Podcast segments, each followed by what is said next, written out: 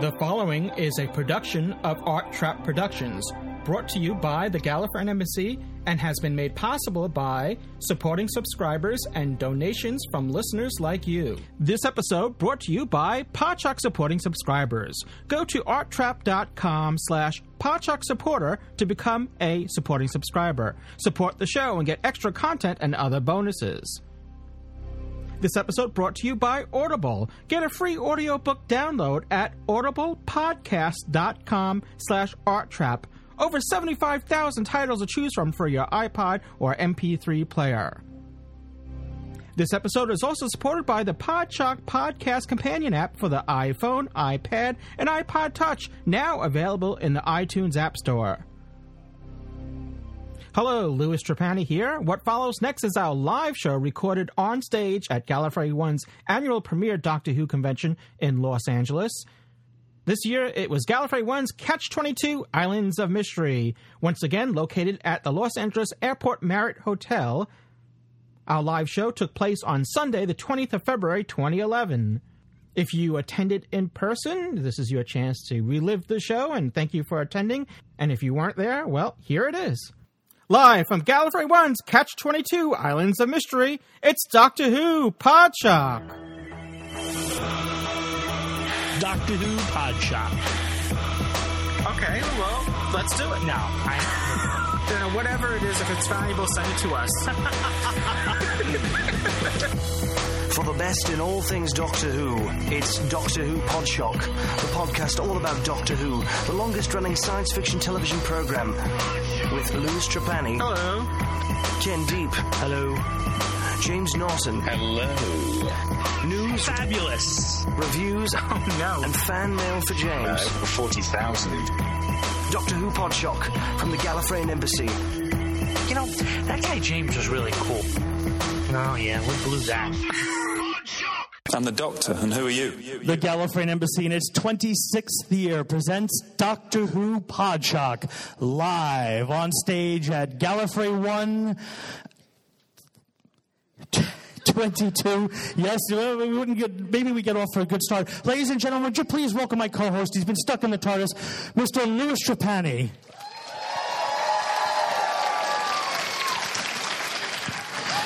Louis wears a fez now.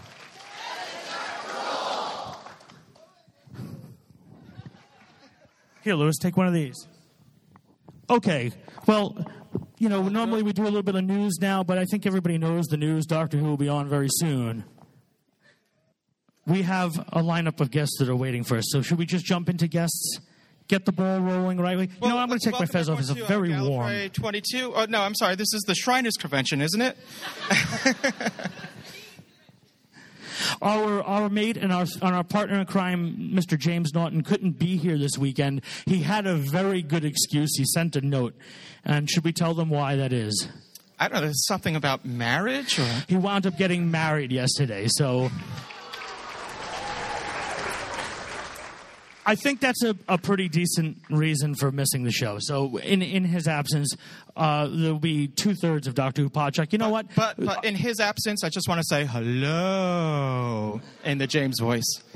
Okay, our first guest has been the producer of Doctor Who for many, many years. She started in the ranks, which rocks.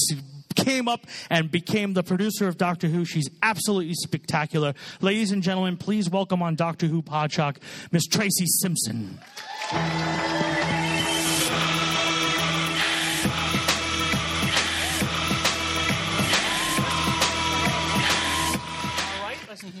Thank you so much for joining us. It's my pleasure. Is this your first convention? It is, and my God, it's massive. Let's give it up to Tracie. My God, it's massive. massive. But everyone is just being honestly, I can't get over the, the hospitality, the friendliness. Everyone here is just delightful. Were you nervous? Did, like, did, was that whole like convention thing? Like, oh, oh, oh, yeah, convention. Wow, I don't know if I could do that. Did, did you get over that quickly? Uh, yeah, of course. I mean, obviously, I was really, really nervous, but everyone's just made you feel so, so at home. So thank you, guys. Thank you very, very much. and can we say thank you for producing Doctor Who and being the person that Russell T Davies said, without you, the new series would not have existed. Oh, bless him. She makes Tell- it happen. Tell me why that is. Why does he say that? What is it that that Why did, are you the linchpin that that whole thing was hinged on? No, I just paid Russell a hell of a lot of money to Oh. put that in his book. um, I don't know. I mean, that's very, very kind of him. I mean, when, when we first started, it, it was definitely a team effort. It was, you know, Russell, Julie, um, Phil, and myself. It was, it was a team effort, and it's very, very nice of Russell to say that. Many of the people who who brought the series back were fans beforehand. Were you a fan? Yeah, definitely a fan, but I mean, don't go asking me any specific questions. No, no, yeah, no- I nothing sort from '73. Or Yeah. I grew up with Doctor Who. Watching it as a, as a kid. Yes, you- definitely. Was it on Hide, in the home? hiding behind the sofa when the Daleks came on, and then actually when I met a first. When I first met a Dalek, obviously I wet my knickers, but Do you remember? Uh, uh, you have any vivid memories of the first time watching Doctor Who? Sometimes there's so many. There are so many iconic images in Doctor Who. Do you have anything that just stands out? You say, "Well, yeah, when I was three, I saw this," or anything like not, that. not, not really. I mean, the Daleks stand out for me. Jon Pertwee stands out for me. Um, but no, it was it was an icon, you know. Jon Pertwee was the first Doctor that you saw. Yes, So you have, do you have a warm, fuzzy place in your heart for him and, and the stuff that he did? definitely. You, um, you you started in the show prior to being producer. You had a few other roles, but you were crucial in, in, in helping bring the show back with, with the team that was in place. All the other team members seem to remember getting the phone call from Russell, as an example, saying, "Guess what we're doing." Do you do you have a recollection of that? or- Yes, I do. I mean, I, I was staff in BBC Wales, and Julie Gardner um, called, called, called like a staff meeting for us all, and she sat us down and said, "Oh Lordy, you are not going to believe it. We're only going to try and bring Doctor Who back." And she, you know, it was really, really exciting, and Were you nervous about that? Did it seem like a daunting task, being that it was like an icon, like such an iconic show? I mean, it's it was a major responsibility. Yes, yeah. and was it like, oh no, you've got to be kidding me, or was it really exciting to be? It was really, really exciting. I mean, working with Julian Russell and, and Phil, I mean, that's exciting in itself. But but Doctor Who, Did you have past history with any of them? I mean, is that why they, they call someone like you? No, well, I was actually Julie Gardner was working as head of drama, so I was working for Julie within the drama department in BBC Wales.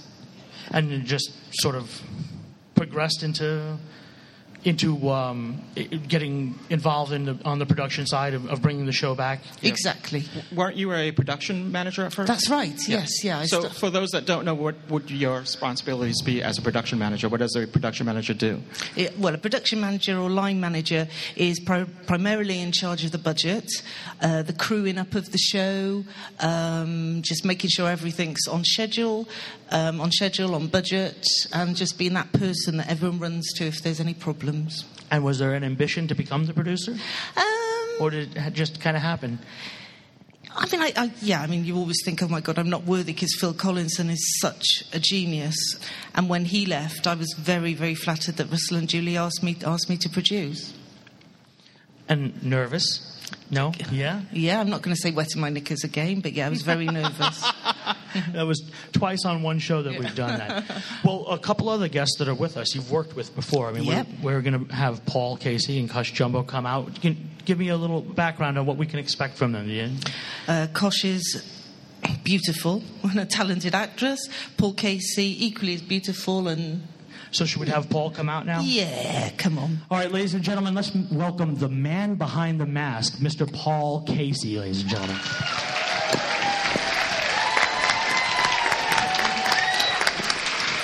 This should be Paul. We have, yep, there we go. Oh, we have, we have multiple microphones to work. This is fantastic. The man behind the mask.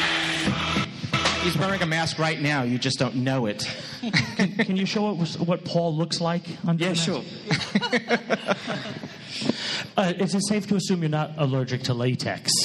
No, I'm not allergic to latex. no, not at all.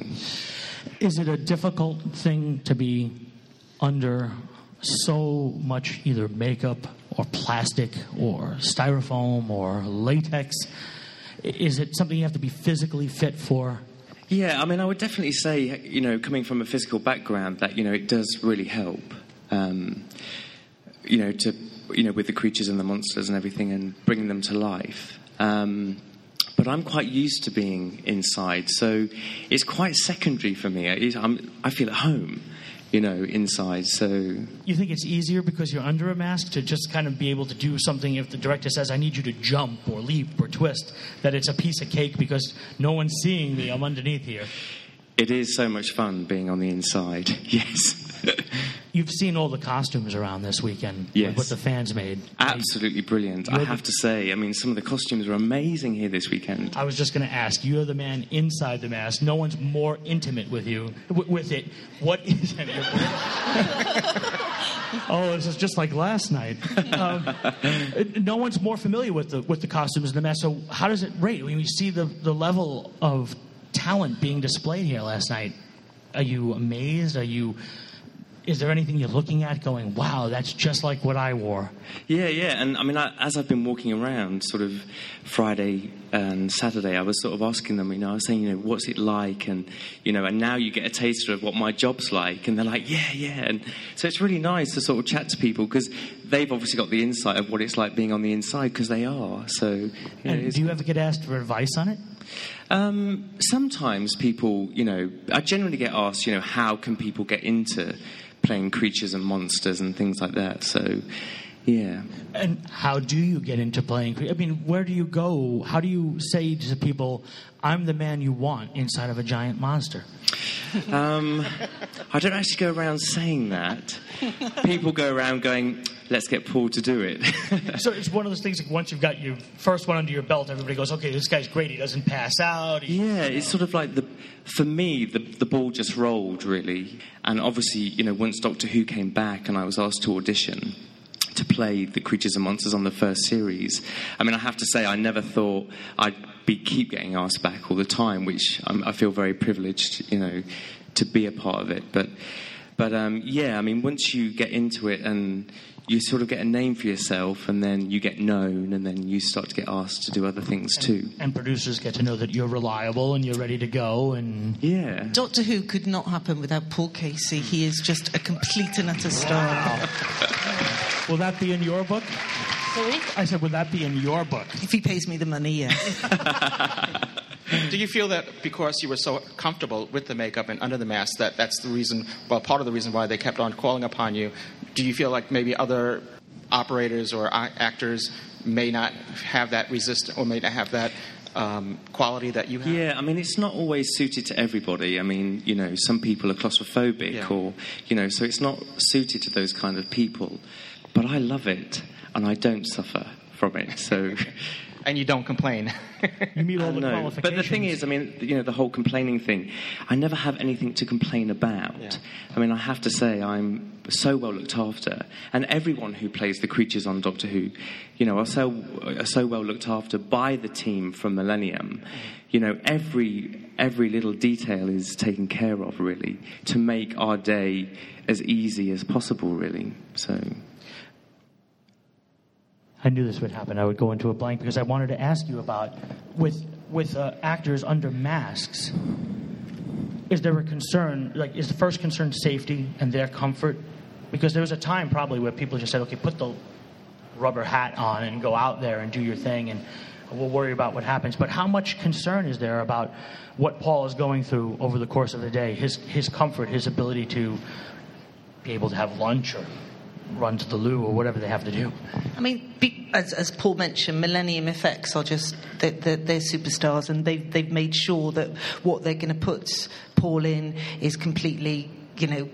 Practical, if you like, comfortable. Um, my visions of Paul Kasey is at lunchtime with Paul with a straw straw through his mouth, trying to trying to eat processed food or what have you, because Paul is I mean, you, you were saying, you know, do, do, people ask for Paul? The directors know that when you've got someone like Paul Kasey, uh, because our schedules are so, so tight, you can't have someone who doesn't know what they're doing, who's not walking properly, or needs to take a break Yes, and yeah, an, yeah. But but no, you, you you obviously rely on Paul to say, you know, Tracie, I think I'm. You know, I've, I've got to get out of this. This is killing me. But because the costumes are made so brilliantly, or what have you, by Millennium Effects, all that's taken into account before Paul sets on sets uh, sets foot on set. Yeah. You know, John Levene was up here a few minutes ago. He he began as a Yeti on the show and and went on to become a major character in. in Yeah, Sergeant yeah. Pepper. I've been talking to him over the weekend, and it's very inspiring to meet people who who, who have played Who creatures and started monsters. as a monster Yeah, and worked yeah. their way? Perhaps is that something that, that you might see in your future? You think you? Um, I'm always open to everything, but I mean, hand on heart, I love playing creatures and I love being behind the mask, and that is my first place of port of call that you know I would say yes to. I think you know I would probably say if I had the choice of two roles and one was as myself and one was as a creature, I think I would probably choose the creature because I do really enjoy it. Do you have a favorite? Do I have a favourite? I could probably go through every creature I've ever played as a favourite for different reasons, but I think a very special time was for the Cybermen. You know, we had four episodes, there was ten of us.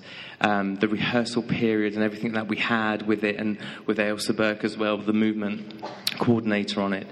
Um, so we had 10 weeks of filming The Cybermen, and that was a very, very special time. So um, if I was to say a favourite, I would probably say Cyberman, I think. How much does imagination play into what you do? Imagination. In what way do you mean? You, you know, you're going to put on a costume and you have to be this creature from someplace else or some other time or whatever. And is it simply the movements that you're looking to do that hit your marks, or do you ever say, well, this this creature would do this, or or, or Yeah, I mean, all, down to the director? Yeah, I mean, all the time things will come up in. Uh, you know, you have your basic character, but then as the scripts go on, that you know they tend to do new things. Like, for example, the Weevil in Torchwood, you have your basic character creature, but then a script will come, and then he's being asked to do something else. So, in my mind, I'm constantly thinking, how would he do that, or how can I make that from that character sort of thing. to make it real or believable. Absolutely, yeah, as real as possible in in that character. Yeah. Well, you mentioned you were on Torchwood, and uh, one of our next guests was also on Torchwood. Did you work with her? Did you have a chance to work with Cush? No, no, actually, I didn't. We, we never crossed paths at all. So during that shoot, it was just something that you worked on one day and she worked another day. Yeah. Well, you want to bring her out on stage? Let's do this right now. From Torchwood Children of Earth, she played Lois Habiba. Ladies and gentlemen, would you welcome to the stage Cush Jumbo?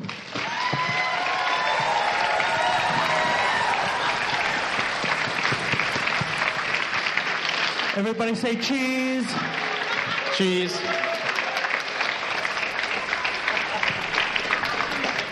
Hello, how are you? Come, let's let's slide down on the couch here. We have microphones for everybody. here. Yeah, I just Oh, I had to I had to take a picture because you know it may never happen again. Ah, that's so, not true. Uh, and I don't want my grandkids saying like, "Grandma's crazy. she she thinks she was in Torchwood," kind of thing. So. This must have been a fantastic experience. I mean, to, to go and be cast on a show that was so highly anticipated. I mean, Torchwood was talked about for months and months, perhaps, perhaps even a year beforehand. There was a lot of anticipation. The- Mm-hmm. The fans really embraced the show. Is that something that, when you got cast, was that a little nerve wracking, or you were just like, yeah, I'm going for this? I mean, well, yeah, I do. I do try to jump in head first with most things, but actually, for, in lots of ways, it was a, a really um, intimidating to start with experience because, as well as you know, the other two series that have gone before. Um, you know, a lot of people enjoyed those too. This was going to be very different. The actual, just initially being even asked to audition for that show. Um, at the time, I'd only kind of left drama school a couple of years before. I'd had a few, you know, a few jobs, but I was kind of paying my dues and doing this part and that part and this part. So to be asked to have a featured role in that series, and as soon as I saw the scenes that I was auditioning with, I realised that it was going to be something quite special. So as soon as I read them, I was I was desperate, desperate to get the part, and so to get it was uh, was good. you knew right off the bat it was for Torchwood. knew- There was no secrets, right? no, there was no something- secrets. I knew it was for Torchwood, but I also knew that it was going to be different from They the were gonna do previous something two. different. Did you Yeah. know that the Torchwood series is going to be something that was worldwide audience? And No. So that's uh, something that you weren't expecting. You, didn't, No. you didn't Google it when you got home or something. and go, well, let's what's this Torchwood Well, thing no, because I knew I knew of it, and a lot of people had watched it, but um, but I I didn't know what would come afterwards. I didn't know what would happen. And here you are in Los Angeles. Yes. California, A couple years later. miles and miles away. Did you know you'd be working with Peter Capaldi at the time? No, I didn't. Did it make you nervous when you found out? Yes, I, I nearly wet my pants, definitely. That's the third wet pants reference so far. I, I got to be honest. He's Peter. He's Peter Capaldi. You almost want to put in a. You can't swear on this, can we? But you, you do almost want to put in a Peter MF Capaldi because because he is. You know, like he. Well, he is. That's he right. is. And um, you know, there was me on set with all these amazing people. And you're trying to stay calm and you're trying to not be an idiot and you're trying to say something interesting when you're on the train sitting next to Peter M.F. Capaldi and he's like, he's like, you know, I can't get this cryptic crossword right. And you're like, yeah. do you want, do you want some of my muffin? Like, what do you do? What do you do with yourself? You've got to like try to be cool. You're trying to be cool. Yeah, I had to do a lot of trying to be cool. Did he make you comfortable though once you started Yes. working? Is it is something that you know? It's sort of like that nervous energy stops and then you start working. The, I think whenever you go on to something, especially something that's already established, even though Peter was coming into it as a new character as well, when you work with older actors and more um, very, very, very well established people who are known worldwide for what they do and in, and in your industry for what they do, it's always you're always wondering how open are they going to be to you. Not only because you're you're new, but also because you're you're young. I know that sounds really stupid, but I would co- have completely understood if he'd if he'd walked past and I'd gone hi Peter, and he'd gone. I, I, I, I would have just got it, you know. But he was so warm and open, and I think those are the two words that I would use for everybody on that crew. That you know, the pe- people on, on the crew that I work with had a, have had a massive impact on how I've how I've worked in TV since then, and what I expect from the people that I work with, and what I'm expected to give back to them. You know, it was a very, it was a real, really, really special group of people. Yeah. so you felt comfortable fairly early on, which Yeah. I'm sure is important. But at the same time, you were playing adversaries and you were supposed to be uncomfortable in there. Yes. So did, did that kind of Yeah, wet pants all the time. It was, it was, uh, it was, it was real. it was, I was, I was working with the method on that one. Yeah, it did, it did. You're right. It did help in that way. I was running in there. I was late for my first day at work. I'd come from the temping agency, and I was that day. I was terrified of working with them. But yeah, they both made me feel that really was the you and not the. Uh, That that was it was a combination of the two. Yeah. But at the same time, you have to find a way to get that nervousness. You know, you've got to get control of the nervousness because it's good to be nervous. It's a good energy to have. But at the same time, you've got to. You've got to Mm-hmm. Find a way right to control might it. add. Yeah, you got you got to find a way to control it because um, it can it can get out of control. What surprised you most about working on Children of Earth? Was there something that really just you, you kind of knew about Torchwood going in, you knew the Mhm. people you were working with, but was there something that you were just like, man, I never expected that? Um, I'll be really honest. I think that it was the first. Um, I'd, I'd done a couple of series of other stuff before, but it was the first TV job that I'd ever worked on where I felt like I had a real emotional connection to what I was doing. Not that I'm not emotionally connected to the other things that I've done, but the the arenas of imagination that I'd been in previously have been a lot closer to real life and a lot closer to, oh, I'm you know I, I'm I'm off to do this, I'm off to do that, but and I'd enjoyed them and I'd, and I'd been proud of them, but I'd only ever really felt that buzz and that connection from theatre work previously. Mm-hmm. Torchwood was the first job I ever did for TV where I thought, oh my god, TV can be amazing. You know, like TV can make me wake up in the morning and, and be terrified, or can make me cry, or can bring up feelings about something. And, and that's a lot to do with Euros. That's a lot to do with an amazing director. Mm. Because in, in TV, the director, to me, I think is, is super important. And they can be somebody that completely ignores you and doesn't talk to you at all and expects you just to get on with it. Or they can be somebody that's able to tweeze things out of you by suggesting something or inferring something. And I, I lay a lot at you know, at his door for for that show because I he really helped me, really, really helped me. So it was the first time I really thought, I, I, really like TV. Like I really, I really like this, and that's down to the writing and the people and the, the show. Yeah. Now you're someone who, with your age group, must have grown up uh, seeing things like Star Trek or the X Files on Mhm, TV. yeah. So it's it wasn't a something that you were unfamiliar with. Maybe knowing science fiction is, is that fair to say? Yeah, no, it wasn't. It wasn't unfamiliar. Yeah, we uh, we grew up Star Trek. Deep Space, Deep Space Nine, yeah, and yeah. We grew up with that. Was our they used to show that like Sunday afternoons. That was what we watched. X Files weren't really allowed to watch that so much till we was a little bit older because that was a bit scary, a bit scary and a bit sexy. But actually, I'm not being funny. Star Trek, they got some sexy outfits in that. When I think about it now, my brothers, a lot of lycra in that show. when I think about it now, so but yeah, I was yeah. Did, did your having brothers and things? Did it help you get the fact that you were going to go into a show that is serious and dramatic, like Children of Earth is so well written, but yet is about a, a monster, you Yeah. know, and just basically uh, one of the, the you know an actor in a mask and, and pretending to you know do whatever. Yeah.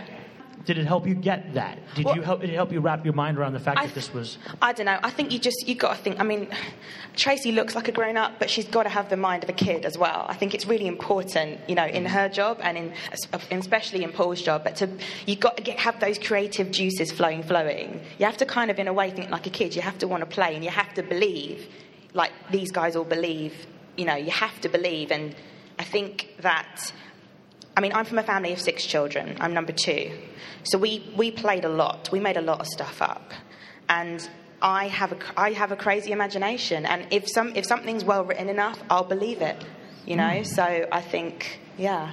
What was your experience working on the show? I, I hear John Barrowman's a bit of a prankster and it's a lot of fun. So, uh, any interesting comments or stories of Um, well, experiences? well, obviously, I was coming into the. I mean, they, you know, they were a solidified group. They'd worked together for a long time, and I didn't actually work with John so much. It was more with Eve and Kai because, Mm-hmm. um, you know, most of my scenes were with them. Though I was locked up in a prison with John, so I did get to see him a little bit through a very small hole. Um, how you doing, John? Yeah, I'm good. I'm good. Get me a coffee. Uh, um, but uh, yeah, no, he. They were all lovely, very welcoming, very nice. People always ask me. That's always the first thing they ask me is, "What's John like?" And they really, really want you to say something bad. You know, they really, really want you to say, "Oh, he's," and I'm always so um, gleeful to be able to tell them that he's exactly as as he is. It's not put on; it's real. He's that. He's got his feet on the ground. He's very down to earth, and he's very welcoming to people. And yeah, he's a laugh. And he is a little bit of a prankster. And he likes to show his bum a lot. Oh, do you- oh, Paul, do you have something to say? Let's add get to the that? point here. Well, he I likes mean- to show his bum a lot. All I would say is uh, there were times when I was uh, doing a weevil in the vault and I'm sort of smashing against the, the glass and stuff, that what was going on off camera to my right um, catches your eye a little bit sometimes. Was it a bit naughty? Was it a bit naughty? Um, you could say that. too. Oh, okay. That's how John Barrowman. yeah, there was a, um, there's a, there's a scene where he um, you know he gets stuck in the in the clay and they drop him off a quarry and the you know it all smashes and he's naked and blah blah blah. It's, it's not that long that he had to be smashed off and naked for. Well, he was naked afterwards, but the day that I came in to film a different scene, they just um, finished kind of uh, messing it, you know, getting him naked, and they had to muddy him all up to come out of the quarry. And all they needed to do was get him naked and muddy him up. And when I came in that day, sometimes when you had makeup done, they would take a, a funny picture maybe of you smiling and they'd just stick it on the wall. Mm-hmm. And there was like 52 pictures, like a collage of John, like with a loincloth on, covered in mud. And it was like.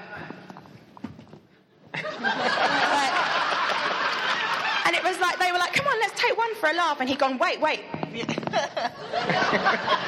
and there was like, a ma- and I was like, okay, so, so how long's the quarry scene? And, she, and they were like, yeah, when we had been fun with that. Yeah, he's not shy. he's proud. He's got a lot. To, he's got a lot to be proud of.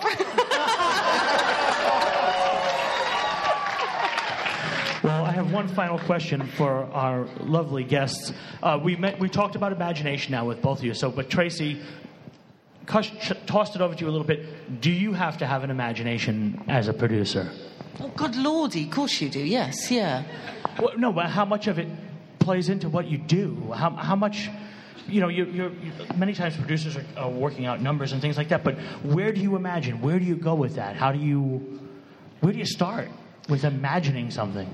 Well, I mean, you, you said about budget restrictions. It's, it's trying to, you've, you've really got to have two heads a sort of economical one and, an, imagi- an imaginative head.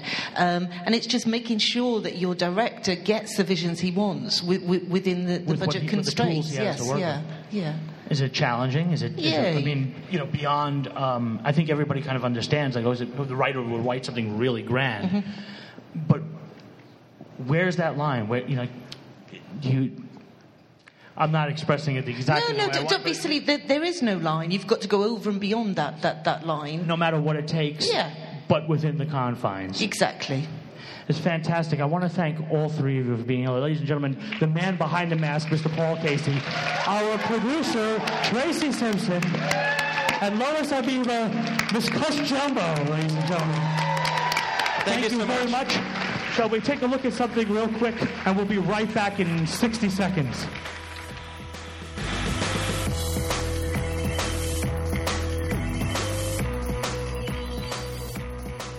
And we'll be right back with our live show recorded on stage at Gallifrey One this year in Los Angeles.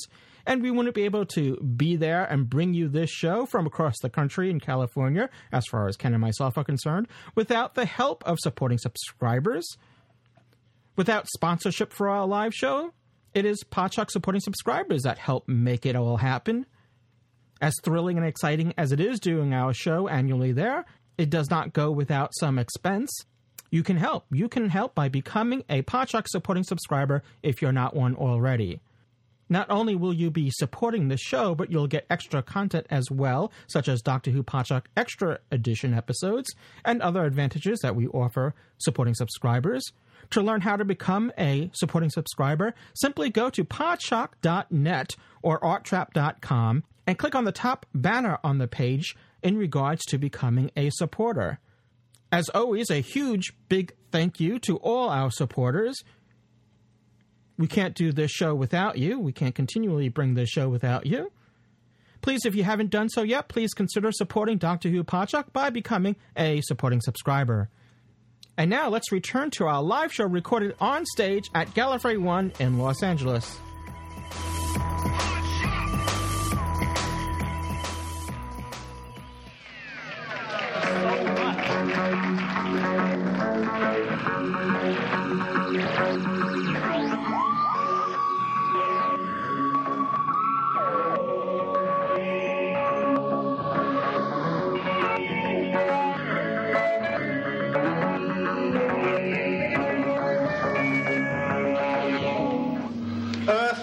Heathrow, 1981. Doctor? Not one of the most stimulating places in the universe, but nevertheless, we're requested to be. Doctor. Hi, I'm Frazer Hines, and uh, thank you for watching Podsex. But, Pod, oh, Podsock. S- Podsock? Podshop. Podshop. Podshop. Podshop. I think Podsex is better. Nyssa, have you touched the dimensional stabilizers? Of course not. All systems functioning normally. That could be the relative drift compensator. Seems to have done the trick. Where are we? Somewhere above Hyde Park. The view should be spectacular. Hi, I'm Bridget Marquardt. Thank you for listening to Doctor Who Podshock. The authorities will go mad. I'm Simon Guerrier, and Doctor Who Podshock are a bunch of. I can't even find the words to explain how much money they owe me. Yes, uh, a small error has been made. Small error. It's probably due to nothing more than a temperamental solenoid on the lateral balance cones. Hi, I'm Brian Croucher. You may remember me playing Borg in Robots of Death, Doctor Who, and also Space Commander Travis in Blake 7, BBC. And I thank you all for listening to this Doctor Who Podshock. Well, um, uh, yeah, yeah. Thank, thank you, Phil. If you could organise that, well, I'll come in and I'll definitely meet these people. Oh, hello. I'm just um, on the phone to my a- agent. Um, he's he's a bit bananas, uh, you know, and you know. Anyway, um, iPod, Podshot, or whatever you are, um, I'll have a shot at it. Um, and say, have a great time and listen and watch and you know, just live. Feels different this time. Happy 25th anniversary to the Gallifreyan Embassy. Can it really be 25 years? You must have been children when you started. All my love, the Eighth Doctor, Paul McGann. How about that?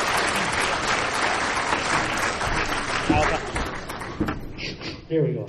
There we go. How about that, Mr. Paul McGann? They're finishing that up. We have the second part of that coming up. I want to take a quick moment to thank Joshua Lou Friedman, who helped put together the videos.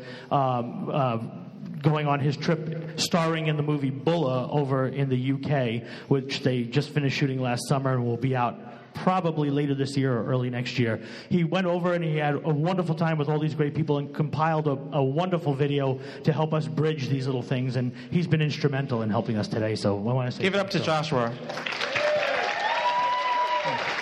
Okay, so let's bring on our next guest. Let's keep the ball rolling. Ladies and gentlemen, this man is an acting legend. He's been in everything, and we are delighted and pleased to have him here. He's the Prime Minister himself, for God's sakes. Ladies and gentlemen, would you please welcome to the stage Mr. Ian McNeice?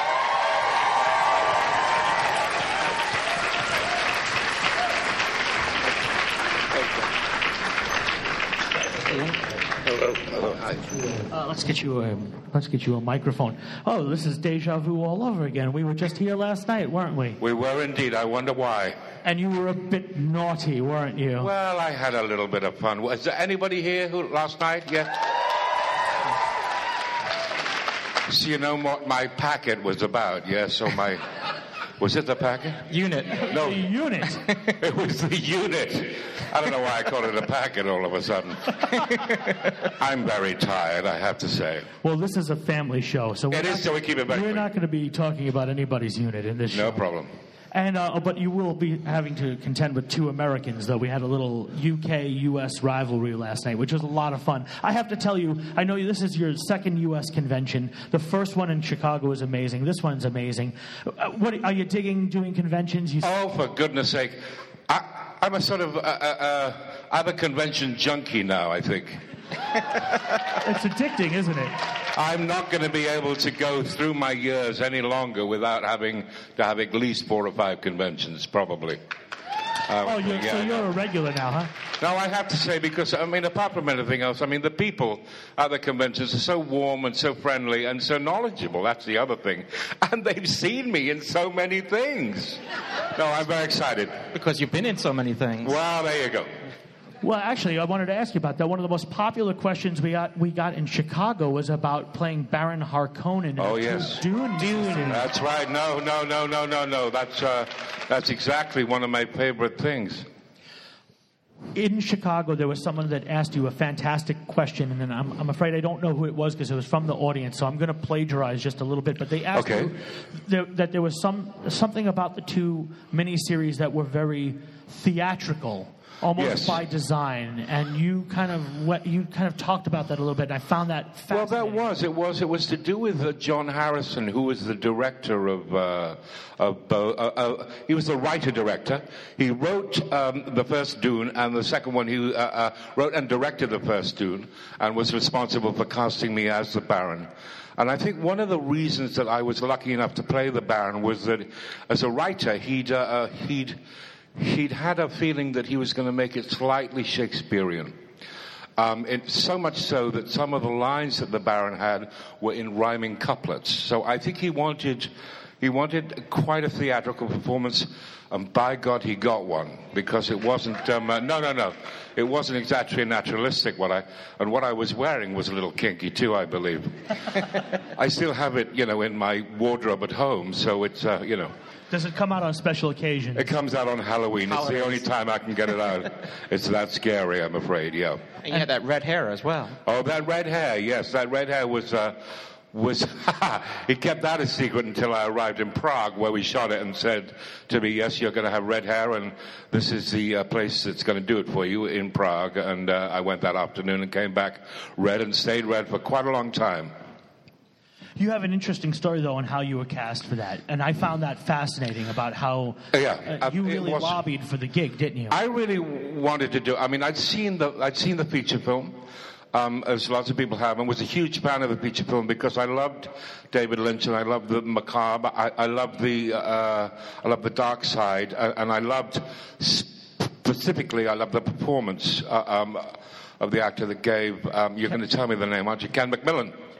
Uh, who I thought gave an extraordinary performance as the Baron. So I was really keen. I knew what it was, and I knew I wanted to play it.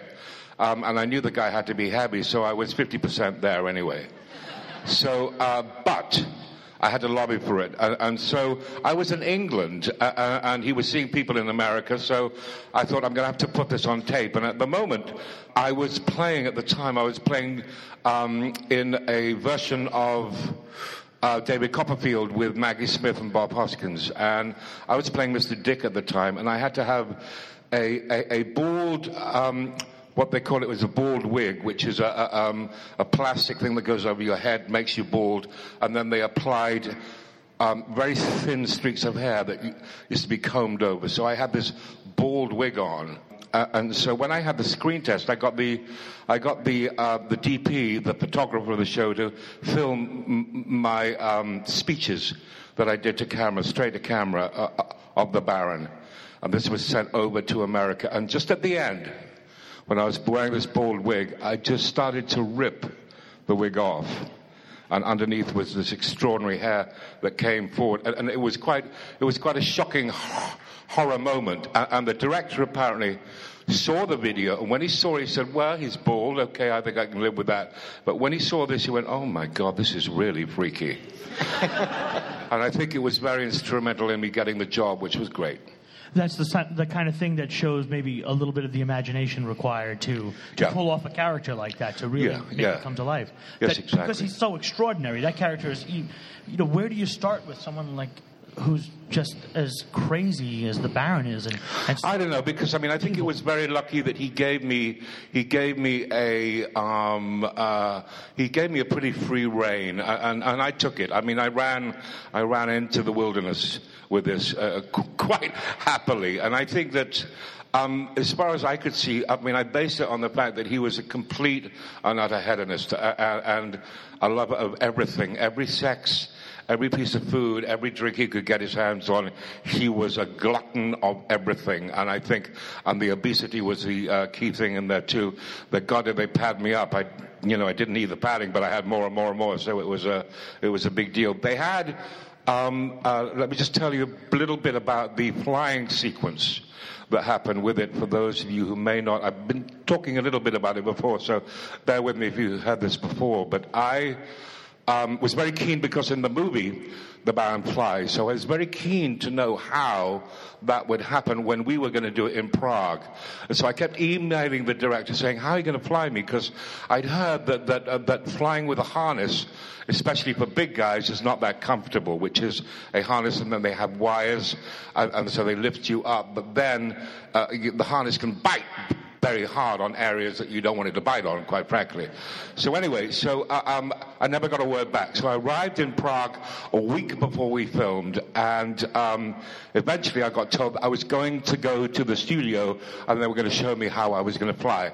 Very excited. So I got there, and I walked into this big hangar, and I saw this crane, and it was like a seesaw crane that sort of went um, up like that. So there's a person behind it, and it would lift up like that on weights, and you so it go quite high up.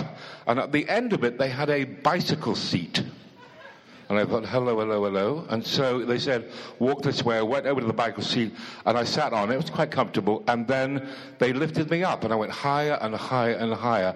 So the idea was to be on this crane, which they had wheels on, and they could wheel me around and I could go high in the air with this crane.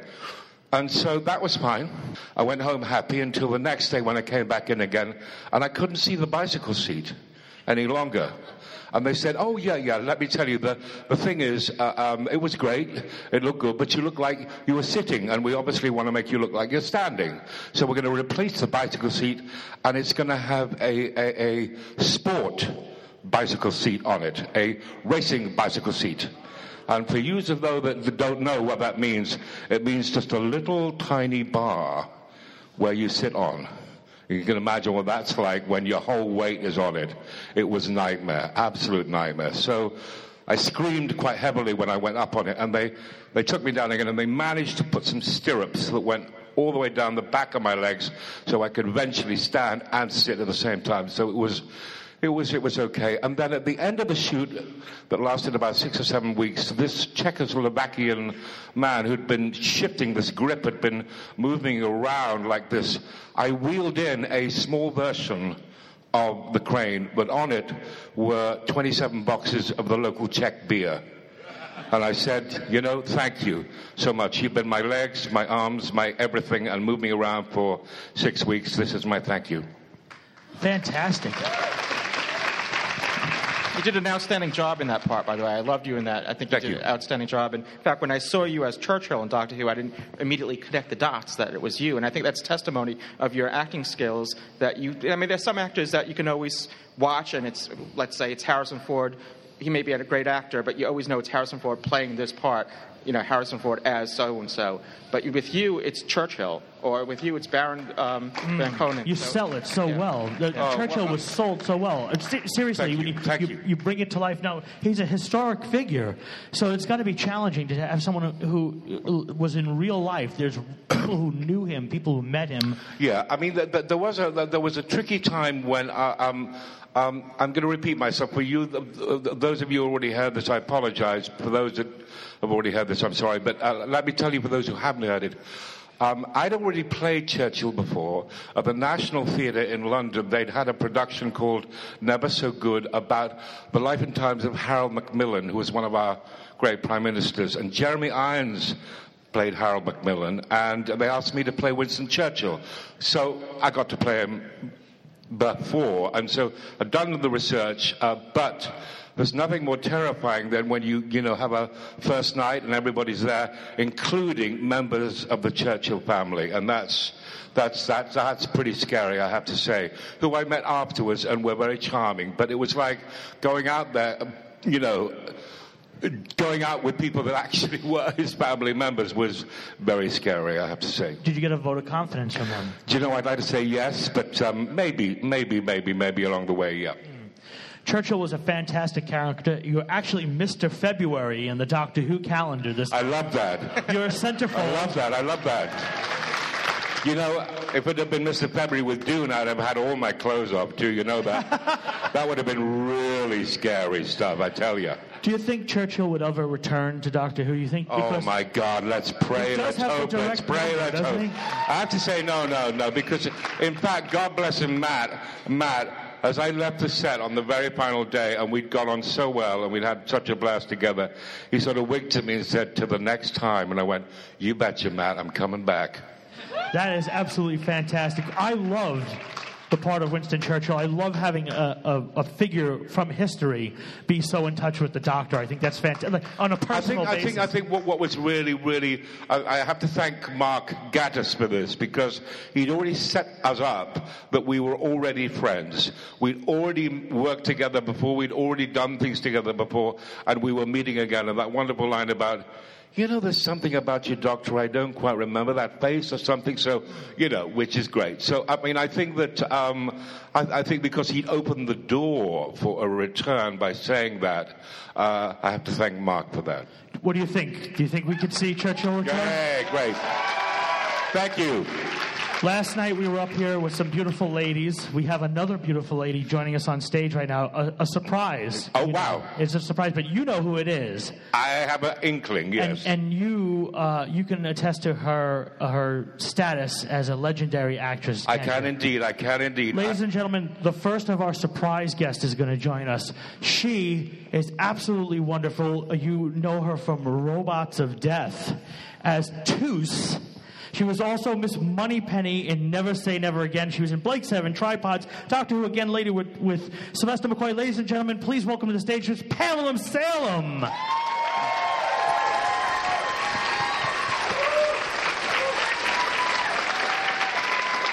Be still our heart. Do you know Ian? Hello, hello, hello. This is our first time meeting. We didn't even have time today to say hello backstage. My name is Kenny.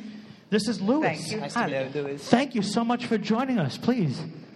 It's a pleasure. This is not your first convention, is it? Not my first one, but I haven't done many. Uh, any for Doctor Who? One, yes, here actually, and thank you. and uh, any for James Bond? Have you ever done it? Yes, in uh, Birmingham and across in the valley, the other country. oh, of course, of course. You've uh, you've played in uh, you've been in a in a number of series and in movies, both motion picture and television. You've done all kinds of different things, but a lot of science fiction. We've been talking a lot about imagination today. Uh, how much imagination do you bring when you when you go to work on a science fiction part? How different is it from, let's say, playing the prime minister in The West Wing? Well, actually, I've also played the Prime Minister. I played Maggie Thatcher here in West Wing, but very different. Um, I, I think if you act, you have to have imagination anyway, as everybody here knows, and I'm sure everyone has it. But uh, you do, it's such fun doing science fiction because you can, you know, you do all those things you never get a chance to do normally. I mean, I, certainly I would give anything to go and visit the moon, but at least I, you know, piloted the the UFO that we went on, and um, uh, there's there's various. Um, I mean, once I did Blake Seven, so I was a high priestess on another moon. You know, so it's lovely. It's a it's a flight of fancy. It it I enjoy it anyway. I hope the audience does. Is it more of a challenge with technical words that you might not normally be accustomed to when they tell you you need to t- touch the dial and make it do the da da da da da? Yes, yes. You have to make it. Uh, you, those words are mm, quite a, a mouthful to learn. But I think anybody who does anything with medical or or legal or they have to overcome that. So sometimes you get it wrong and nobody even notices, especially in science fiction. So that's all right.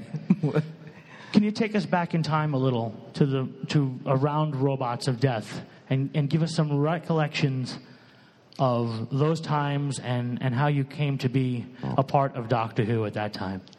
Yes, I. Um, I'd actually known Tom Baker when we were sort of starting out in rep in Yorkshire, and um, he played a wonderful dog.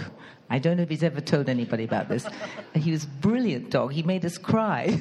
so he really was a wonderful actor from the start. Um, and when I got the Doctor Who, I had no idea. It was the first time the BBC used, they called it optical blue then, it's not called that anymore. And we were absolutely fascinated because we didn't know what we were going to see. So all the robots had to stand still, and now it's old hat for everybody. But you know, and then things went across their eyes, and we were thinking, what is this going to look like? You know, it was very strange, and of course. Eh, it really did work. We had most wonderful design, and it was it was it was really lovely to do.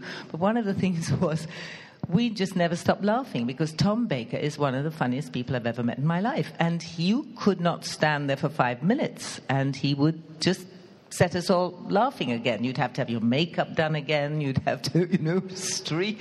But um, it was, my main memory is laughing. I just don't think I've ever enjoyed and laughed so much in my entire life. I was quite hysterical sometimes. Um, till the end of. Um, Doctor Who, and they were having strikes. I may have, some some people may know the story. The BBC, the, the uh, electricians were getting so much work, they didn't want any more overtime. You know, those were the days. So they got fed up with their overtime, and they said, "We're just going to stop at ten. That's it." And we're up in the gantry, up, which is the bit right up above. For some reason, our our cabin was built up there, so you had to climb up several ladders and get there. And there was, it was about 10 to 10. And we were told, we were told, you have to finish this by 10 o'clock. And, the, you know, you just got to do it. And so we did take one. It was terribly complicated. And then they said, quick, quick. Uh, we'd had to leave. And then we had to run back across all this gantry. Like acrobats we were. We never had t- two thoughts about it. We've got, just got to finish it in time. And we raced back, did take two of the end. And this was um, Louise Jameson and me in this, in this cabin. And the lights went off, and we were still in there. And we found our way out in the dark with somebody sort of shining a torch. I don't think a flashlight, as you call it here.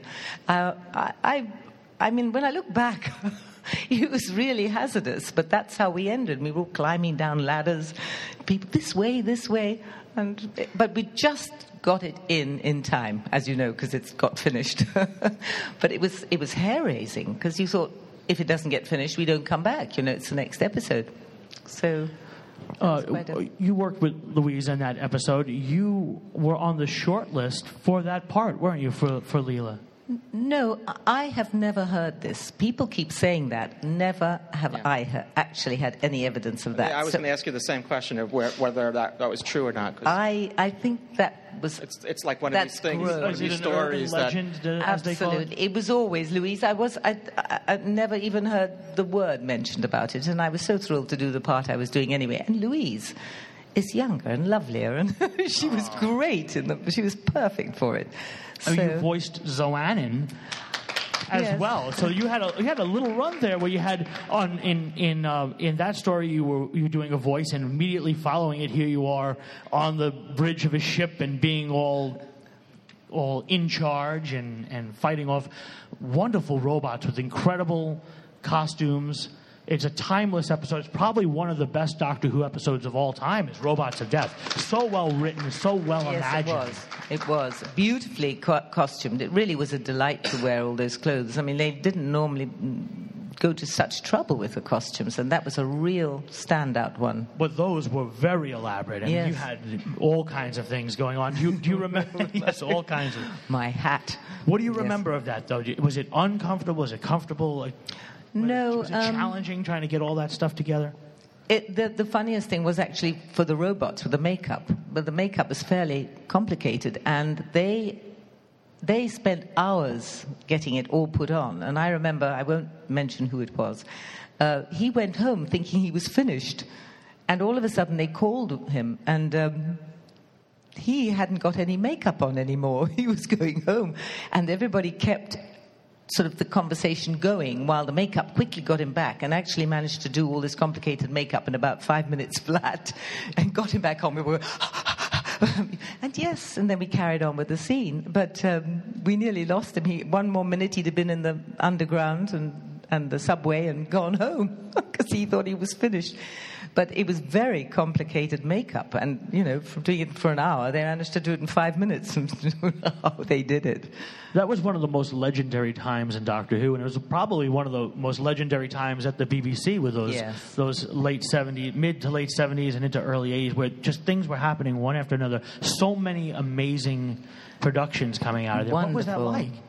Well, I, I think that's why um, people have to remember the BBC. That's really that they spent money on so much that was interesting, not just spending money. And you know, you, living here, you really when you hear people arguing about whether they should put money into the BBC back in England, you think you don't know how lucky they are to have the BBC, and please never let it go. You know, because it really put such a mark and here, people are lovely. They say, "I- i- it's BBC, then it must be very high standard. And that's when I think it really formed its standard and, and, and had such imagination. So we mustn't lose it under any conditions.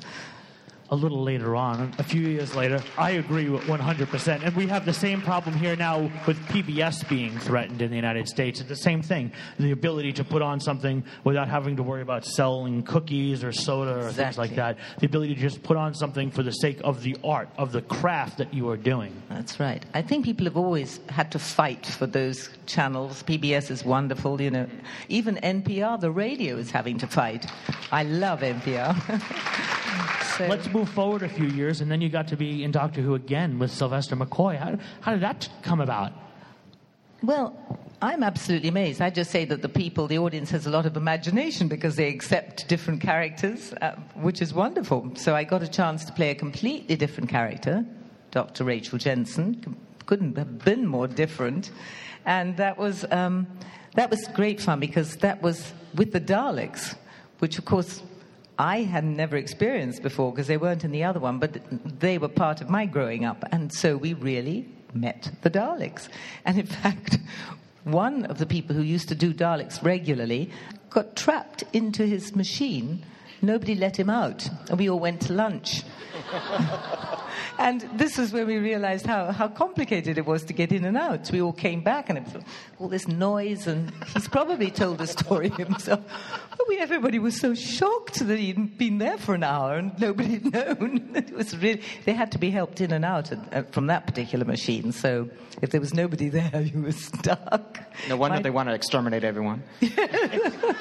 yes, that's what put them in those nasty moods. I have to say, it's still going on. That joke is still going on. They still have to help them out, and they still get left inside. It's very Yes, funny. you both did battle with the Daleks, and you've both been the prime minister. How interesting is that? We have we have two prime ministers on stage with us, we go. and and both of you took them down very well. Both of them. Those Daleks didn't. Those Daleks didn't stand a chance with, between the two of you. Oh, well, I, I bow between before the Prime Minister you just depicted in that wonderful film, which name you will not say. You um, wonderful in it. you were doing a, a retro piece in that because it was nine, it's supposed to be 1963. So you, Yes. you went back to have to do the outfits and the hair and things like yes, that. Yes, that was great fun. It was a real jump back into the 60s, wasn't it? It was 60s, early 60s, with that combed hair and, you know, stuff that they, they beehived it up into um, amazing styles that you're amazed that your hair didn't fall out in the spray. But it was, um, it was a real blast from the past. Yes, that was fun. That was lovely. Can you contrast the two times that you worked on Doctor Who? I mean, clearly there's different years there were different producers, different people. yes. But but was the um, was the feeling on the set the same? Was it was there the same kind of imagination, the same desire to just do the craziest things? It, no, no, it was different. It was a more serious time, I think, in the world. It sort of got later, and um, it it wasn't so light-hearted. I think more rode on Doctor Who. People realised, you know, that it was really popular, and, and a lot rode on it. And it was lovely working with Sylvester McCoy because he was quite quite different, of course, as you all know. And in fact, we've run a theatre uh, season here in LA, and Sylvester was here, and he gave us, he allowed us to, um, we put on his one man show for a Sunday night here. And if those of you who have not seen it, called The Real McCoy, he was brilliant in that. And so he is, he is, um, he is such a, he's a different character. He's like a, a clown, isn't he? I, I don't know. He's got A sort different of energy. different than- energy, than yes. Tom And he could do magic tricks left, right, and center. So we were always like this show us another trick, show us another.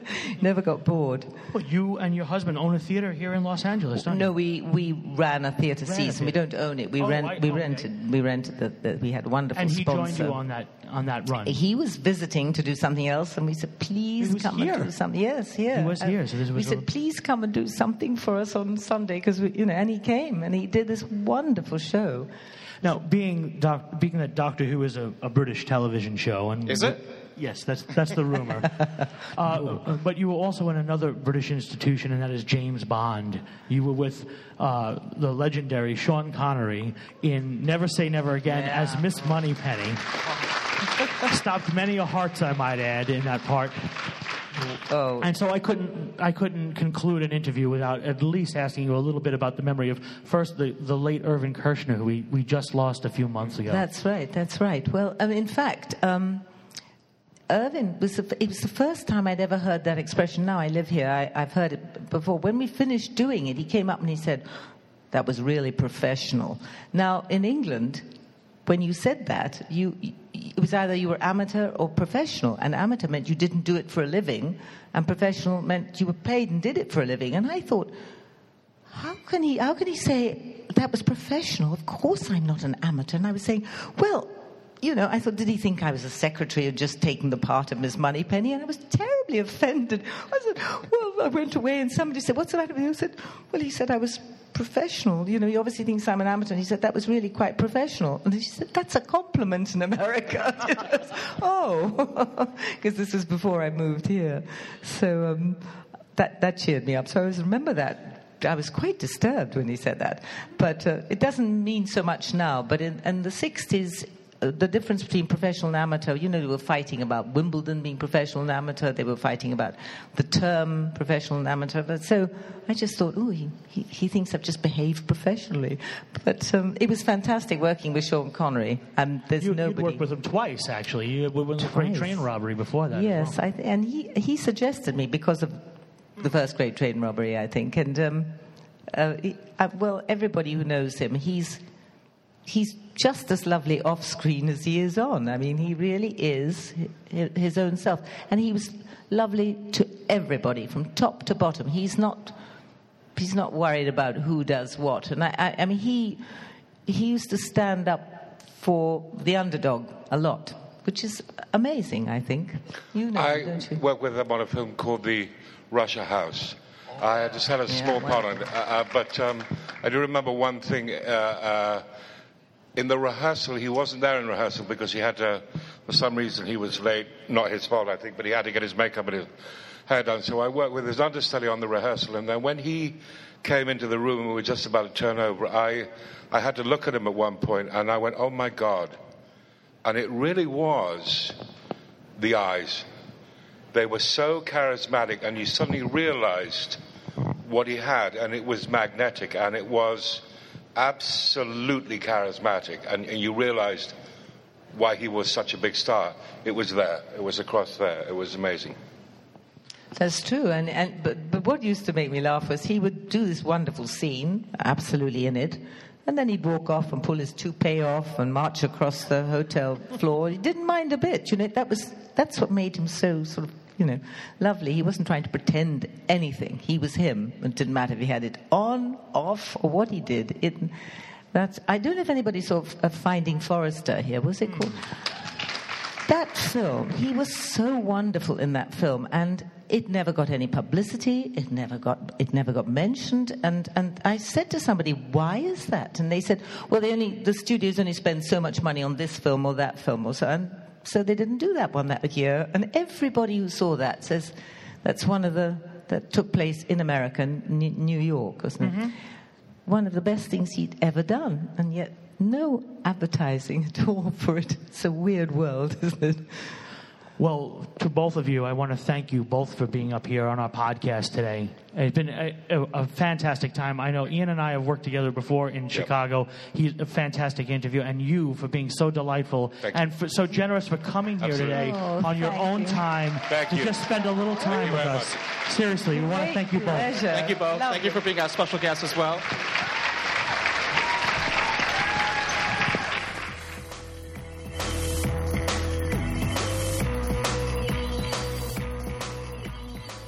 And we'll be right back with our live show on stage at Gallifrey One's Catch 22 Islands of Mystery. It was such a great time there and interviewing such wonderful guests during our live show.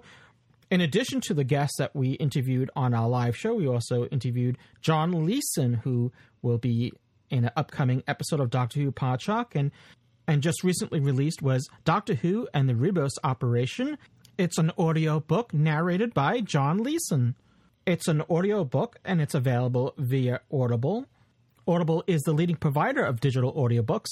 They have over 75,000 titles to choose from, covering every genre, be it thrillers, business, history, science, science fiction, fantasy, so much more. Audible content is compatible with your iPods, iPhones, iPads, MP3 players, well, over 500 devices for listening anytime, anywhere. And for you, listeners of Doctor Who Podshock, Audible is offering a free, yes, a free audiobook download with a free 14-day trial to check out their service. To download your free audiobook, simply go to audiblepodcast.com slash arttrap.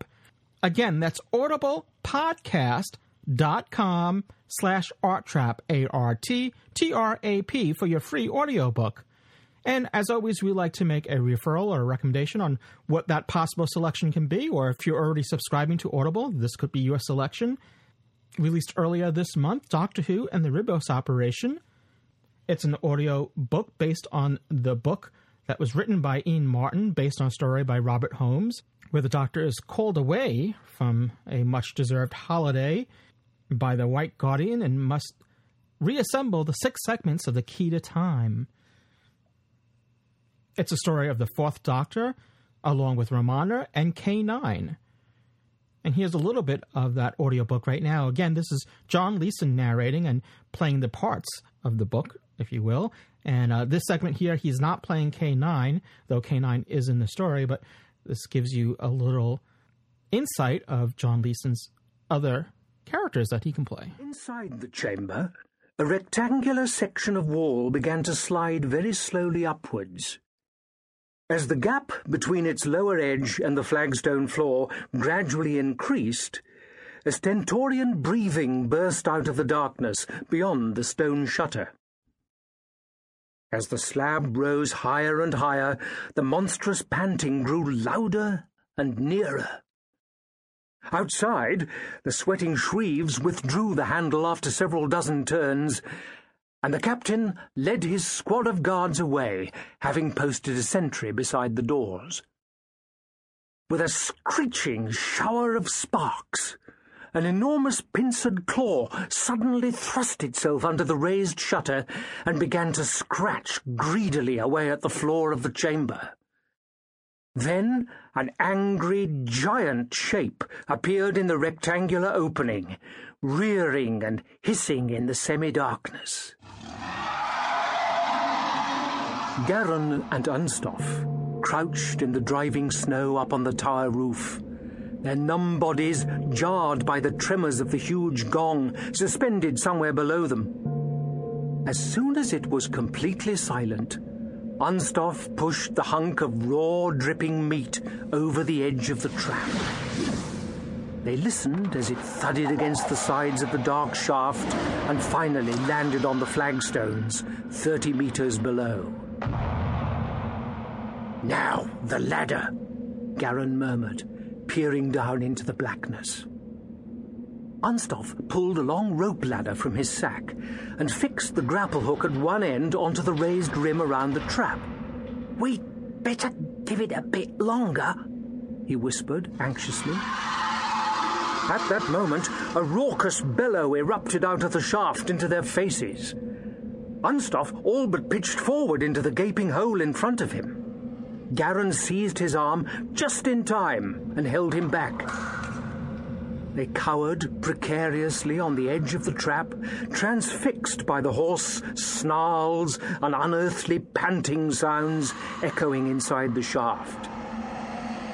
You want me to go down there? Unstoffe finally managed to gasp, with chattering teeth and bone dry throat. Stop worrying, my boy, Garron rasped in a menacing tone, tightening his grip on Unstoffe's arm and tattered fur collar. We'll give it a few minutes. Soon, the monstrous sounds began to subside, and the only noise came from Unstoffe's rattling teeth and the relentless whine of the wind across the steps. Right, down you go, my lad, said Garron eagerly. Unstoffe swallowed hard. But, but it might have smelt us up here, he stammered. It might not have touched the, the meat. It might just be waiting there for me. Garron eased the rope ladder out of his friend's frozen hands and dropped it into the shaft. Trust me, he hissed. Why, why don't you go down? Unstoffe suddenly demanded. Garron patted his own vast fur-clad bulk. And if I got stuck in there, he retorted, then where would we be? Unstoffe was about to reply that at least he would know where he would be, but he thought better of it and said nothing. All our plans, Garron pleaded. It's all worked out. Don't lose heart now, my boy. He nearly added that at Unstoffe's age he had revelled in real danger, but he thought better of it and just gave a wink of encouragement instead. Unstoffe did not move. Garron glanced up at the sky. The light was fading rapidly. Listen, he said. That creature must be out for the count. It's as quiet as a grave down there, in a manner of speaking he added with a forced chuckle. Again, that could be your selection. To download your free audiobook, simply go to audiblepodcast.com slash arttrap. Again, that's audiblepodcast.com slash arttrap for your free audiobook. And if you're driving or you couldn't write down that URL or whatever, you can go to podshock.net or arttrap.com where you can find a link there for this promo offer. And now we return to the stage in Los Angeles, California at Gallifrey One for our live show recorded, well, recorded in front of a live audience. Hence the reason why it's a live show.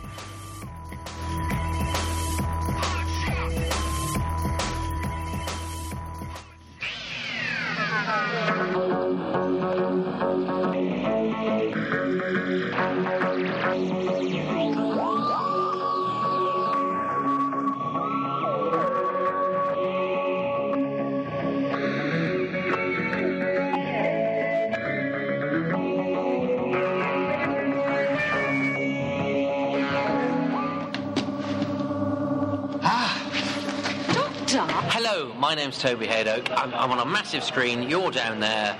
Uh, I'm a nobody, but that's fine because um, I've been listening to Doctor Who Podshock, and isn't that fun? And I think sometimes what we do is we go, oh, there's a thing and I don't like it because it's a thing that's about Doctor Who. Um, I actually think we should just love all the Doctor Who stuff. Uh, and the Podshock guys are really good fun, and I'm here with Josh, who's a guy that I met once uh, in America, and now he's in England.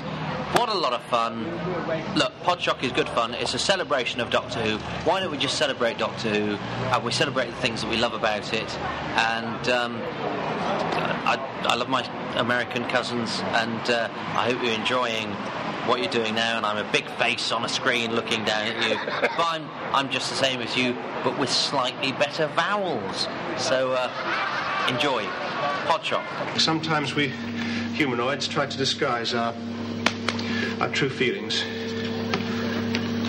Well, don't just stand there, Adric. Help me. Hi, I'm Nicola Bryant, and I'm sorry I can't be with you, but I'm in a wonderful pub with Josh. But never mind about that. Just say thanks for joining into the podcast and have a wonderful time at Gallifrey. Bye. Hey, I'm Andy Dick, and I want to personally thank you for listening to Doctor Who Podshock. Hi, I'm Waris Hussein. I'm the director of the very first Doctor Who, and uh, I'm happy to be here and thank you for uh, listening to the Doctor Who Podshock. Too much has been said already. Did you like that? If you like that, you're going to love this. Ladies and gentlemen, we wouldn't be here today if it weren't for the next man that's about to come out on stage. He's been on our show before, and Gino was fortunate enough to write it down for me. Episode 218 from last summer. It's very fair to say that this man is a legend, and he's fantastic.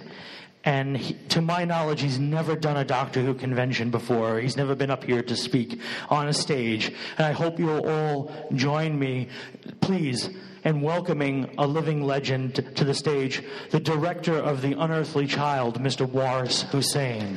The very first Doctor Who director.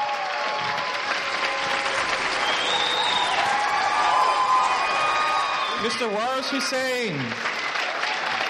Thank you so much for being here, please. Give it up to Waris. It all started with this man.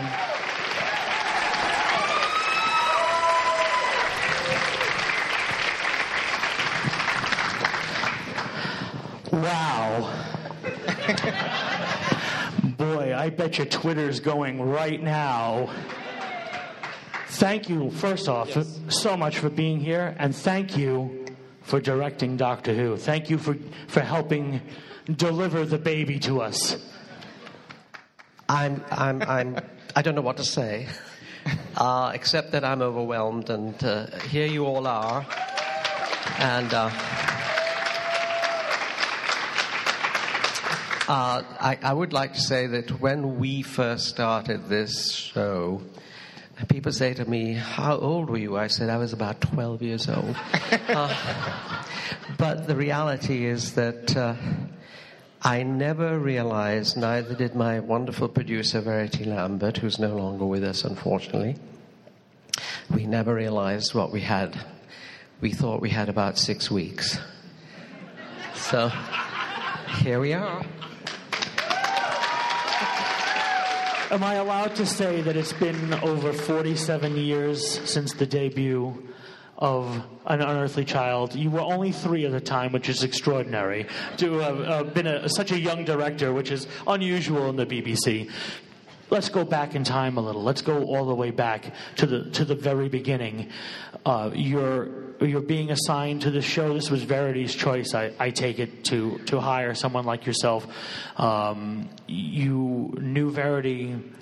No, actually, here's the history of my experience. I was uh, the youngest director at the BBC.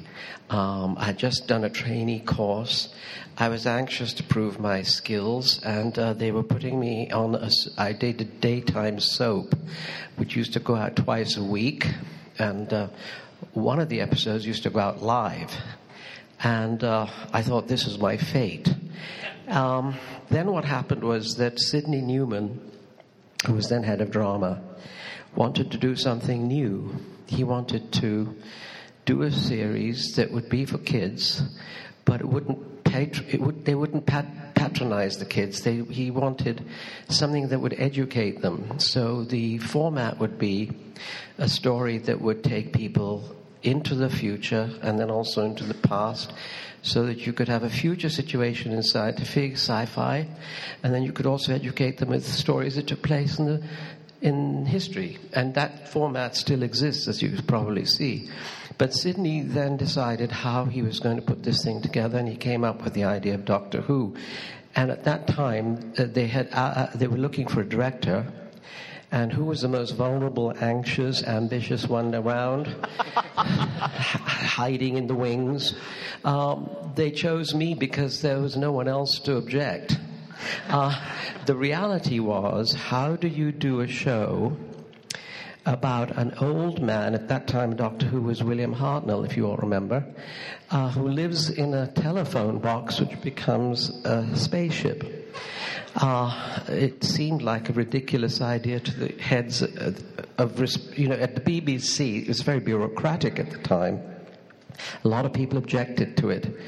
And they almost killed the idea. And if it hadn't been for Sydney Newman, who I want to mention yet again, because he's never remembered and he should be on credits by now, he was the originator.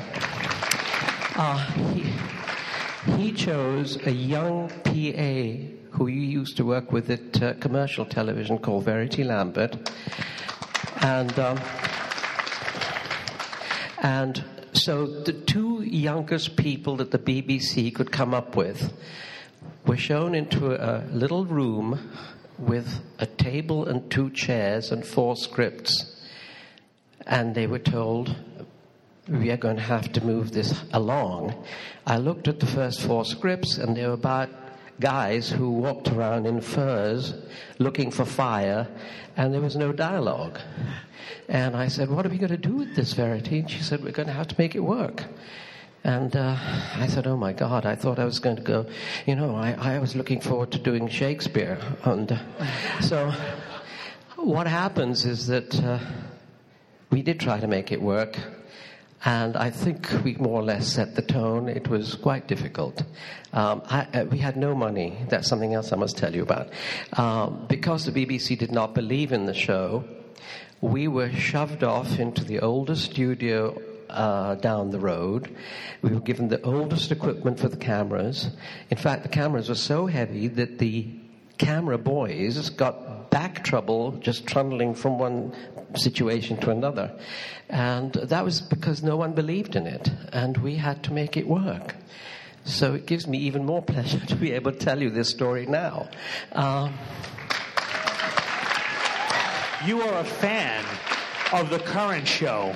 I know that for a fact because you you know the episodes in vivid detail, don't you? You are a fan watching Matt Smith and company go about through time and space. And uh, you mentioned that one of your favorite episodes this season was Vincent and the Doctor oh, with yeah. Vincent Van Gogh. Well, that of course was so well written by Richard Curtis, who, as you know, is a wonderful writer anyway. But what I found wonderful about that particular episode was not only did he take you into the past and educate people about the painter himself and what it means to be an artist, but it also incorporated Doctor Who's main story into this thing. I thought it was a stroke of genius, and uh, uh, it, it sort of uplifted the whole thing, and I loved it. Uh, it was very moving as well. It was a touch of what the show has been meant to be, wasn't it? I mean, it really followed the the original setup of teaching a little and still making it entertaining, doing both. Absolutely, both. that, that's what, what the intention was. Um, my sadness is that when we actually saw the show begin to make a mark, um, I had another uh, block to do, and it's lost. It was based on Marco Polo. And um, the reason I'm sad about that is because it had more money poured into it. And if you are aware of any stills that you might have seen, it actually had enormous qualities to it that unfortunately you cannot see because the seven episode the seven episodes that I did have got lost. If anyone finds them, it's rather like finding El Dorado. Uh, I don't know where, somewhere there may be film cans, but. Um, that was my big sadness. Again, it educated an audience about going back into the past, teaching uh, kids about a man called Marco Polo who did this amazing journey across to Cathay, which was that time and is now China. But you said that you had a little more money. Was that because of the, suc- the success of the Daleks in between there? That suddenly Yes. everyone was paying attention, and then Verity asks you, "Okay, can you take on Marco Polo?" Is that Yeah, I mean, what happened was the Daleks, of course, made a huge impact, uh, and the show took off. I mean, you know, we couldn't have started under worse auspices because you may or may not know this. The opening, the first night when it was supposed to be broadcast, was the very night on which President Kennedy was assassinated. So you can imagine the horror and the gloom, and my God, what are we going to do? And uh, so the BBC then rev- did actually bring it out again, but uh, we, just, it was, we thought, oh, this is terrible. It's like a terrible sign. But we overcame it. it seemed to have worked out in the long yeah, run? Didn't it? absolutely. I mean, and, and not, again, you know, it's we- we're making light of it because it, it, it it's it's been so long now. But but at that time, it it must have been the world's worst feeling Uh-huh. that you've worked so hard and scraped it together and pulled it together, and you've done two pilots because you shot a first version of an Yes. Unearthly Child. They looked at it, and and what happened? They, they Well, get the first one, you present it, and The first part, I, I don't know how many of you have seen the pilot. I wish no one had seen it. And, you know, 'cause quite frankly, it's a work in progress, and we were terribly upset by it. Uh, in fact, Sydney took Verity and me out to dinner, and he said, um, you know, I should by rights be firing both of you. and uh, I said, what can we do? And I said, well, Sydney, you know, in those days, it, it, it wasn't as simple as it is today. We were using continue, you know, we were shooting on tape with four cameras, and you cannot stop the tapes. And those you were rationed to four breaks per episode. And one of the breaks involved how do you get somebody into a phone box and then into another big set and we made it, we fudged it. It didn't work. And uh, uh, so I said to him, You know, you've set me a task that I have not got any facilities with, for. And uh, anyway, we, we, we did discuss it at length, but there was a moment where we both were quaking in our shoes, wondering what would happen to our, our futures. But um, he was very, he said, Look, you, you both are talented. I'm going to give you a second chance. So that's what happened, and then, we did this episode again. And, and if you can compare the two, you'll see the differences. Uh, but you know, there's no joke trying to get anybody into even today into that, and then have them go into this huge. Uh, I, I must tell you a story. I now look at the. Um, the set for the TARDIS, which is incredibly elaborate. Uh, in those days, because we had no money, the designer came to me and said, All I can give you is three flats with hexagonals, and, and it's going to be echoed on a hexagonal uh, base, and that's going to be. I said, What's the hexagon? He said, I don't know. I'm just coming up with something because I don't know how it else to work. I mean, the whole thing was like scrambled together. Now that, that same hexagonal panel is one of the most elaborate things you've ever seen on television. And I keep thinking of the days when we were sitting there trying to make this whole thing happen. And, you know, few little levers and buttons, and William Hartnell, who was quite a character, by the way. That's another thing we should talk about, which is uh, the, the, the, way the Doctor Who has developed to Matt Smith. Uh, I mean, you now have got this very young guy. Well, we had David Tennant, of course, but uh, originally he was an old man uh, who's supposed to be so many years old, and he had a granddaughter. Now, of course, he's got glamorous companions. And I, I, I often wonder what happened to his granddaughter. Somebody should mention it. Uh, uh, uh, uh so you, you did the first pilot, now you're going to do a second one, which is almost like the first one became a dress rehearsal because it really gave you a chance to refine that pilot and really get it to be near theatrical. Yeah. I think it's fair to say that when you watch it, it has a theatrical feel to it. It doesn't, you know, with the exception of maybe some technological limits, it doesn't feel like you're watching a, a stage television show. There's something more to it. There's something bigger than that. How much of that was that learning experience? Well, I think it obviously helped, and it's always great to be able to learn from one's mistakes. So I would take credit for that. Uh, but I would say that, the, you know, in the end, it, it, depended on how you could tell a story and keep it moving along. I mean, if you look at that whole episode, uh, uh, all the four, uh, there's another funny story because, again, casting in it was even more hysterical because the furs we put on everybody, uh, the actresses were okay. Well, none of them were okay because there were fleas in the fur. And, and there were a lot of scratching went on, and I had to audition actors by saying, "Are you hairy?" Because we couldn't afford. it was all very embarrassing, and would you just oh, take your shirt off? I, anyway, uh, uh, so.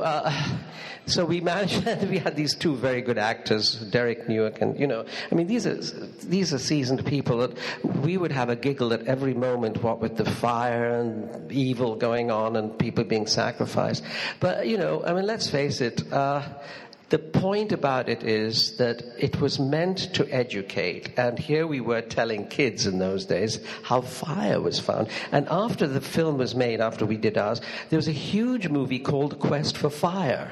Yeah. That, so I kept thinking maybe they sort of cheated on, on our script, but no, it wasn't the case really. But they had much more money. Um, I'll tell you another funny story because uh, what about the title Doctor Who? Uh, I met a guy at a at a actually he came.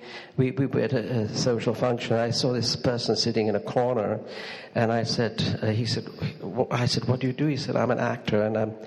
I'm not sure what's going to happen because I've just done something, and uh, it's a film called Doctor No. And I said, Oh, I hope it doesn't conflict with mine because mine's called Doctor Who. And this person was Sean Connery. So. so. Well, there's a, a, story that I tell that when I looked in the TV guide as a, as a young child, I saw um, Doctor Who science fiction on a UHF station, and I thought immediately of the Sean Connery movie, and I tuned in, and here I am, three decades later, still watching this quirky little show that, that you made so many years ago, and, and so many of other people have brought this far. There's an amazing legacy with it, and it means so much to so so many people. What um, what is your most what is your proudest moment about all that? About being involved on it? Yeah. or how uh, what, what, does it mean to you in your heart to know that so many people uh, that it means so much to so many people? Well, you know, it, it, I, I don't know how to answer that in, in a direct way because the reality is that I'm still astonished. I'm sitting here, I'm watching all of you watching me, and I never for a minute thought this would ever happen. I mean, if you told me this, so you, it's like almost like a dream. Uh, it's almost like an episode of Doctor Who. Uh, um,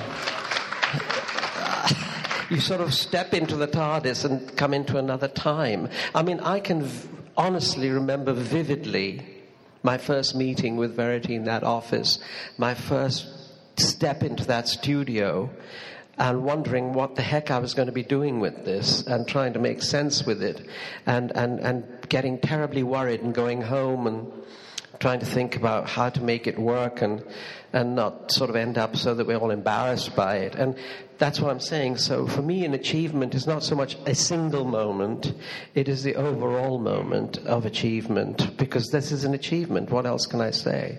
Ladies and gentlemen, Mr. Waris Hussein, I'm afraid this draws to a conclusion. Let's give up to Waris. Doctor Who Podshock, thank you so much for giving us Doctor Who. Thank you so much. Thank you. Ladies and gentlemen, Doctor Who Podshock live from Los Angeles has concluded. I hope you'll join us out in the lobby where Waris and Pamela and a few other friends will be signing for those of you who would like to join us out in the lobby and, uh, and, and say hello in person and say thank you in person. How about that?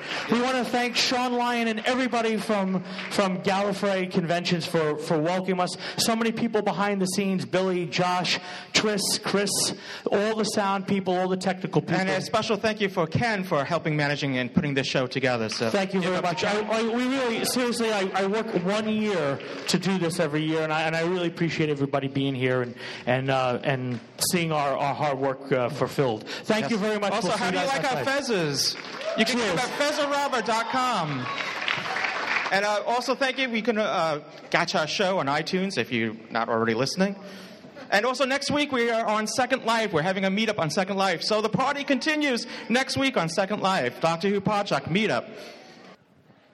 And thank you, Pam, for the scarf. Pam, if you're out there, I can't see you, but if you're out there, thank you. Pam gave this to me. She knitted this to me last year at our meet and greet and presented it to me. I wanted to wear it last year, left it in the room.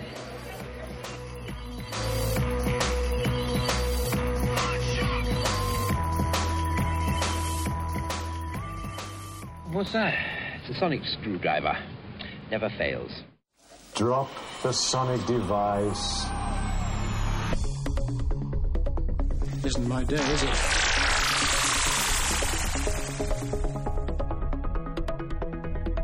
Even the sonic screwdriver won't get me out of this one. Are you seeking Doctor Who news?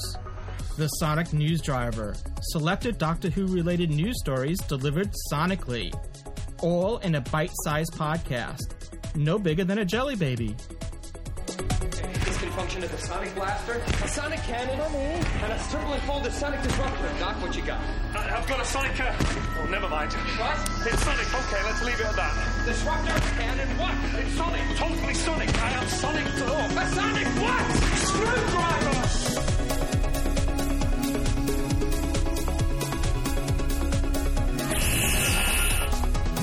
The Sonic News Driver. Find it on iTunes or go to sonicnewsdriver.com. Who has a sonic screwdriver? I do. The Sonic News Driver. Get yours today, sonically. Neat, isn't it? Hmm?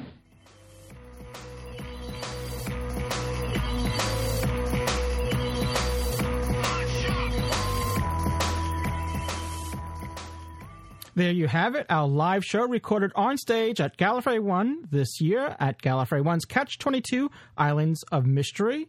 It should be noted that the post Gallifrey 1 party I mentioned at the end of the live show took place the following Sunday after Gallifrey 1.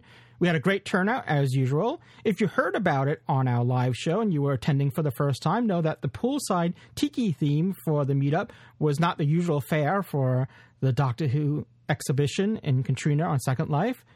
There's usually a different theme for each of our meetups. So if you couldn't make it to Gallifrey 1 this year, join us at our seasonal meetups.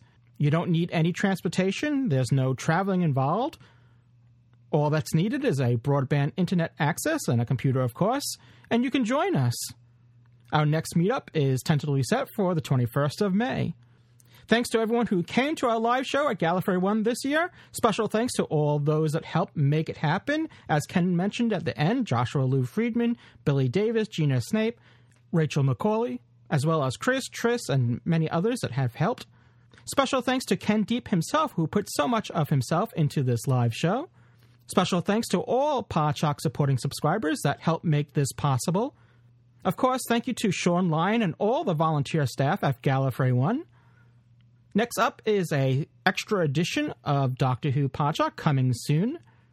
We still have feedback to get to, and we will soon. Meanwhile, please continue to send your feedback to the Podshock public call box at 206 600 6517. Once again, that's 206 600 6517 to leave feedback.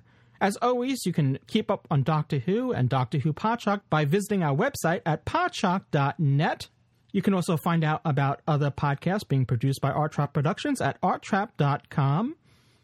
And congratulations to James Norton, who, the day before our live show, tied the knot. On behalf of Ken, James, and myself, cheers, everyone.